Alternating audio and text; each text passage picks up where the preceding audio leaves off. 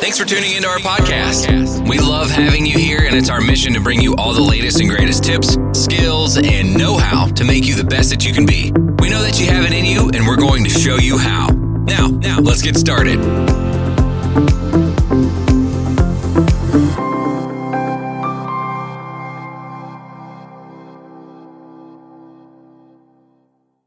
Hello, welcome back to the Doubt Me Now podcast, episode 15.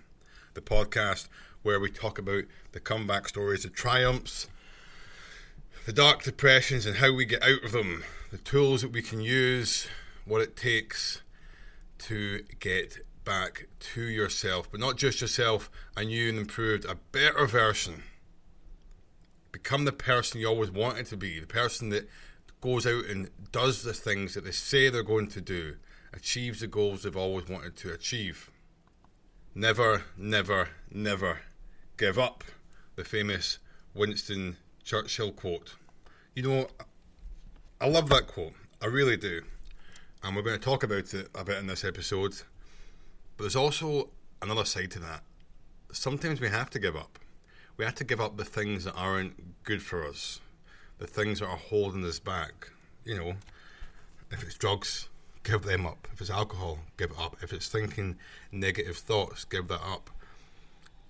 I can't remember if I spoke about this already in an episode, but I had a, a business. I was a car mechanic, had a, a garage. My dad ran it for 36 years, and then I took it over and ran it for around five to six years before um, selling up and gaining employment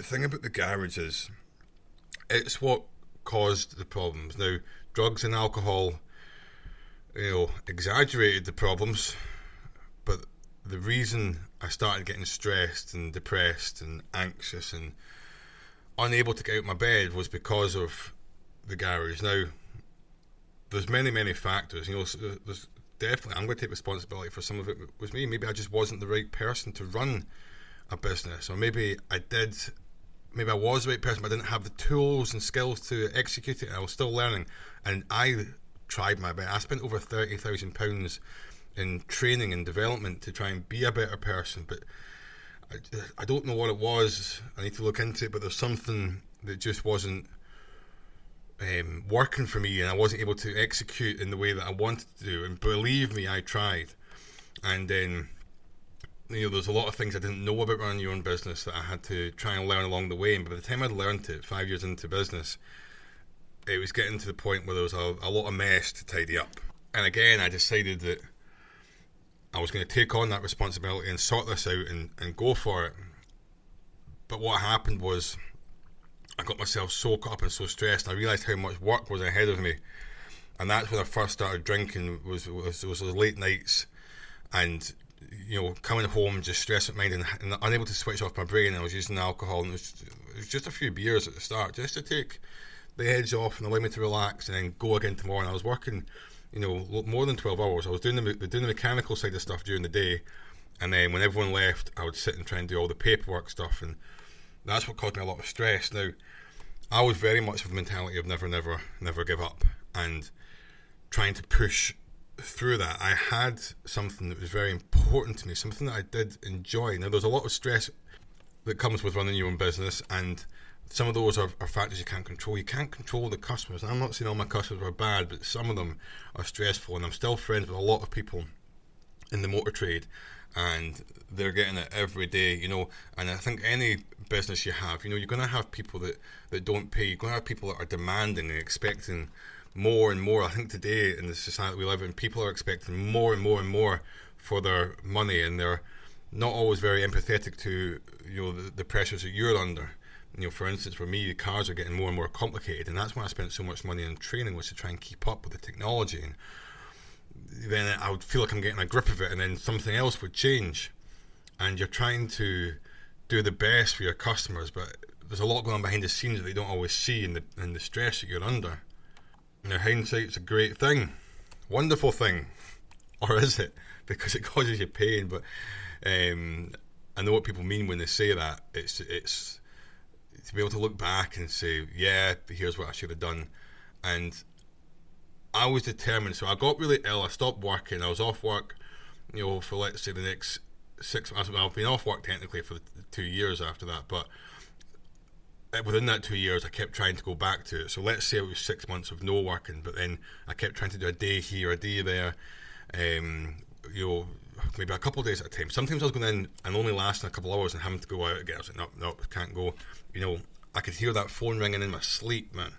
It was, it was torture, and I had to tell people like, tell them I'm not here. I can't handle any more people calling, and then they'd come down to the garage. And even when I was working late at night with the door locked, people would be banging on the door. You know, it'd be like eight, nine o'clock at night, and you're banging on the door. People would get a hold of my personal phone number and ring that. I had to change the ringtone on my phone when I started to get better because I couldn't handle hearing it anymore. And looking back, that determination to keep going probably just caused more pain in the end. And looking back, I think what I should have done was say, right, this is causing me to be ill. It's making me unwell.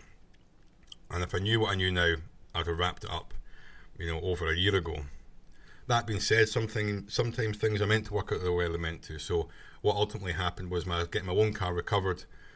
Um, it was it's a hybrid Golf that we've got, and I don't have the skills to work on hybrid vehicles, so I was getting taken up to to a friend's garage up in Falkirk, and the recovery driver was saying that they were looking for a new drivers. I used to be in the retained fire service. I've got my license to drive the fire engines, which meant I could drive these trucks. I think it's class two, it's called. And he offered me a job and to buy all the equipment from the garage. So sometimes things are meant to work out, you know. Um, but you know, looking back, I would have sold up much, much sooner, and I would have probably saved myself a lot of the stress that I went through. So sometimes there is a time to give up. Sometimes you need to let go of certain things, and that could be relationships. You know, the things with relationships is especially when you've put a lot of time and effort into that relationship, and you've got a lot of you know memories and things like that, and you're trying to hold on to it, but sometimes you've got to say this isn't serving me anymore as much as you might want it to. It could be a friendship with someone and you've grown apart, but you know, you, like I said, it's just like the relationship. You've put a lot of effort into that. You've got memories. You want to continue this friendship, but it's not serving you anymore. That that person's maybe holding you back. That could be someone that is still doing drugs or isn't growing up, or you know, I had friends that that were still doing those things, which was fine. But I was I had a family quite young, so I was in a different stage of my life, and I, I needed to commit myself and change my priorities to to the family. I'm not saying I did that perfect all the time, but I certainly tried my best. Sometimes giving up it doesn't have to be forever.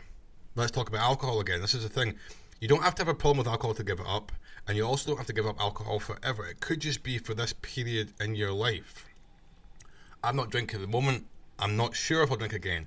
I think I probably will because there has been times where I've enjoyed drinking enjoyed socialising. I think, however, I'm going to be much more selective when I drink. I think it's going to be very few and far between. It's going to be at certain events or certain occasions, and even then, it's going to not be at the level as before. But things might turn out different. I might decide that, you know what? Alcohol just isn't for me anymore. I might never drink again. I'm not sure yet.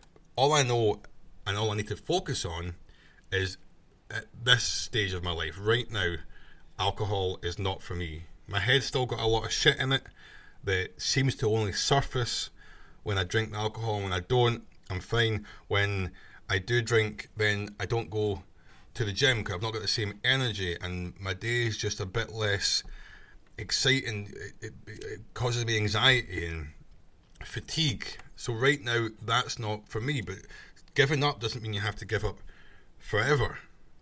You know, it could just be the weekend partying and going to the gym to get your head in the right space, and then you could reintroduce something like that. You know, giving up shit food doesn't mean that you never get to eat a McDonald's ever again. You know, it's just right now, till you get yourself sorted out, till you get yourself in better shape, then, just like the alcohol, pick and choose the times. Don't eat shit every day. Eat it once a month or just on special occasions. Doesn't mean you're giving up forever. And I think that's what puts a lot of people off giving up th- certain things in their life. They think it's forever and it's not. I did a, a talk to a group of mechanics uh, a couple. It was a year back in March, and inspired a lot of people to take a break from alcohol. None of these guys had a problem. They just thought, hmm, this is interesting.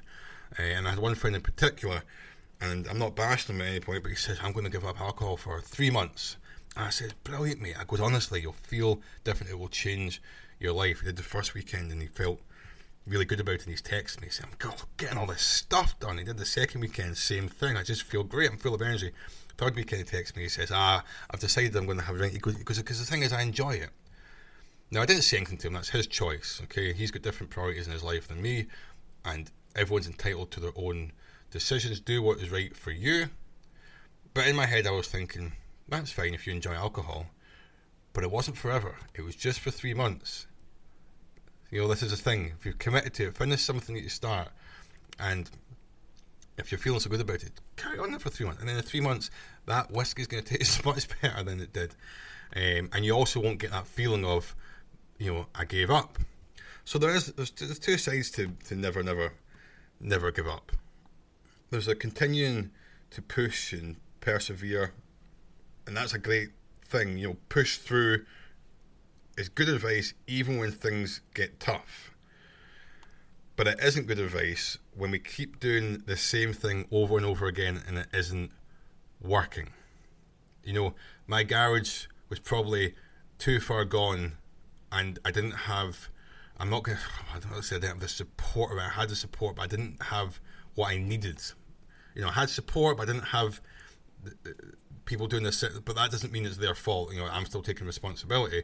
It's that there was there wasn't the things in place that I that were required, and I couldn't do it alone to get the to get that business back up and running. I'm not saying I couldn't have, but it was just making me more and more ill. And perhaps if I was in a different, you know, if that was just a business that was struggling and I wasn't struggling, then maybe I could have had the strength and perseverance to, to go through with that. But I dragged it out for two years and t- determined that I was going to get that business back and running. And I was, you know, when people said to let it go, and I was getting angry at them. And it wasn't their fault. They were actually look, you know, giving me good advice. But at that time, I was saying, no, I will not be a failure. But it doesn't mean you failed. It's just something that isn't working for you right now isn't serving a purpose and it's making you ill, and sometimes it's time to let them things go. You know, and knowing that you gave it your best shot is also good for you. You know, if you've given something your best shot and it doesn't work out, it isn't necessarily a failure because you've still learned lessons along the way and you've still tried and you're further on than you would have been if you'd never tried at all. So, is there times to never, never, never give up? Yes, absolutely. If you're depressed and you want a better life, never, never, never give up. Be determined. But if you're using things to cope with that, give them up. If there's things in your life that are holding you back, if there's friends or so called friends that are holding you back, if you're in the wrong group of, you know, the wrong circle, then give up. You know, there is a time that is okay. I've got a, a, quote here from now the guy's called Chris as well, but I can't pronounce the last name. Gilly Gillibew, G U I L L E B A A U. The real secret is that selective quitting is a powerful practice. You just need to learn when to give up and when to keep going. If you're looking for permission, here it is. It is okay to quit. Ah, yes, because this is the other the other quote, isn't it? I can't remember who this was by. Was it Einstein? It's a definition of insanity to keep doing the same thing over and over again, expecting different results and never giving up. That's definitely true for my drinking habits. Every time I think that mm, this time the drink will help me, and it doesn't, and what I want to speak about more at some point is is the fact that pretty much every bad thing that's happened to me over the last couple of years, alcohol was involved and I was on a walk with my friend yesterday, and I said, "Oh, there's an event coming up. I'm humming and hawing about having a drink. I'm not sure what to do. I don't know if I should just persevere or see. A lot of time I was drinking by myself, and that's never good for anybody. But this might be a social environment, and maybe it will." And he says, "Well, mate, I can tell you one thing.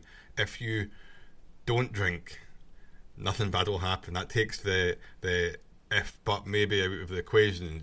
you know, if you go to that event and don't drink, nothing will happen. If you go and drink, yeah, it might be a good day, but it might not be. And I thought that was quite fantastic advice. Also, on this page I'm looking at, it says the reasons that we continue to push forward it's too challenging to change. No one likes change. Everyone likes to stick with what they know.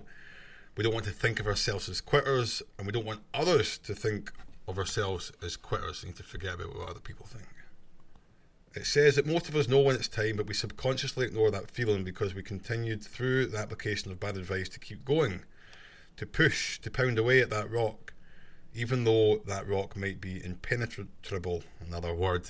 There's going to be a lot of words in this podcast that I'm going to struggle to pronounce, but we'll push through. A better tactic and one that makes for far better advice is give it your best shot, but know when to give up and when to move on. I think the last thing I mentioned about that is, you know, it could be in a race when you've got an injury. You know, if you keep going, that injury is going to get worse, and it's time to to stop, and that's okay. Sometimes it's okay to stop. Other times, never, never, never give up. I'll just tell you the website that I got some of that information from: steveadcock.us, um, and that particular one was slash never give up. So let's leave it at that. I think it was a really good episode. I hope they're all good episodes. I'm enjoying them. Oh, what did I listen? I listened back to one of my episodes day. See, generally, at the moment, I just speak from the heart. I just get it out there. I don't really go back and edit it at all. Um, but sometimes I might listen to an episode while I'm tidying up and just to give get a wee sound of how I'm feeling, the things that I'm saying, what I come across. And I noticed in one of the episodes when I was talking, uh, which episode was it? Was uh, the six core habits of human needs and I said the funny thing about Tony Robbins, and then I went on a tangent and never said what the funny thing was about Tony Robbins. And it's not even funny as such. It's just what I was going to say was, I remember seeing Tony Robbins when I was younger, not in person, but like in, just in general, and I thought that's a bit out there. It's a bit maybe spiritual. It's just not my thing. And then years later, I'm like, this guy's amazing.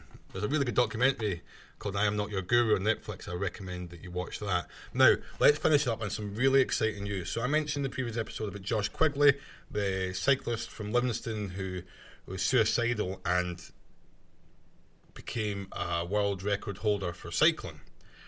He has agreed to come on the show. He is going to be my very first guest, and I can't wait to get him on. I'm going to go and have to learn how to interview someone and you know get some questions to ask and do some research. I'm quite excited. It's going to be different from the solo episodes. I hope you uh, tune in. I don't know when it is. He's given me an email to send over, and we're going to arrange a date. It's going to be very exciting. I can't wait to have my first guest on. Our first comeback story, our first Doubt Me Now story. Thank you for listening. Don't forget to share this with your friends and leave a review or a rating. I'd be so grateful the more people we, we the more people we reach, the more people we can help. Take care. I hope you enjoyed another episode of the Doubt Me Now podcast. If you did, please, please do like that review button, the five star button. Please share it with your friends. Let's get this out there, and we'll see you in the next episode.